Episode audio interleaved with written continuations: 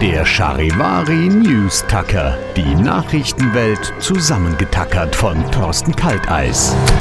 In dieser Woche, da ist Markus Söder nach Schweden gereist und da ging es um wichtige Themen wie NATO und ABBA und noch andere Abkürzungen wahrscheinlich. Wasserstoffenergie war noch so ein Thema. Gut, wäre ich deutscher Politiker und in Schweden zu Gast, dann würde ich vor allem mal die Schweden fragen, was Deutschland tun kann, um mal den Eurovision Song Contest zu gewinnen. Aber Markus Söder hat sich vor allem beim Thema Raumfahrt erkundigt, wahrscheinlich weil eine bayerische Mondmission wahrscheinlicher ist als ein Eurovision-Gewinn für Deutschland. Äh, ja, aber er hat sich so über die bayerisch-schwedische Zusammenarbeit in Sachen Raumfahrt schlau gemacht. Also so sind Vasa, Knäckebrote und Oberster als Astronautennahrung geeignet. Solche Sachen wahrscheinlich. Ich hoffe nur, wenn in Zukunft Bayern schwedische Raumschiffe kauft, dass die von Scania oder Volvo sind und nicht von Ikea.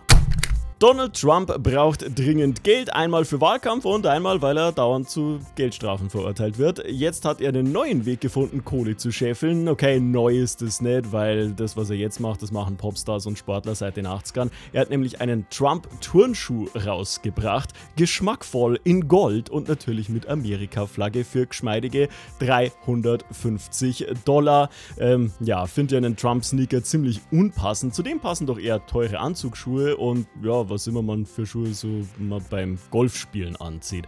Aber eigentlich könnten doch auch deutsche Politiker sich sowas dazu verdienen, oder?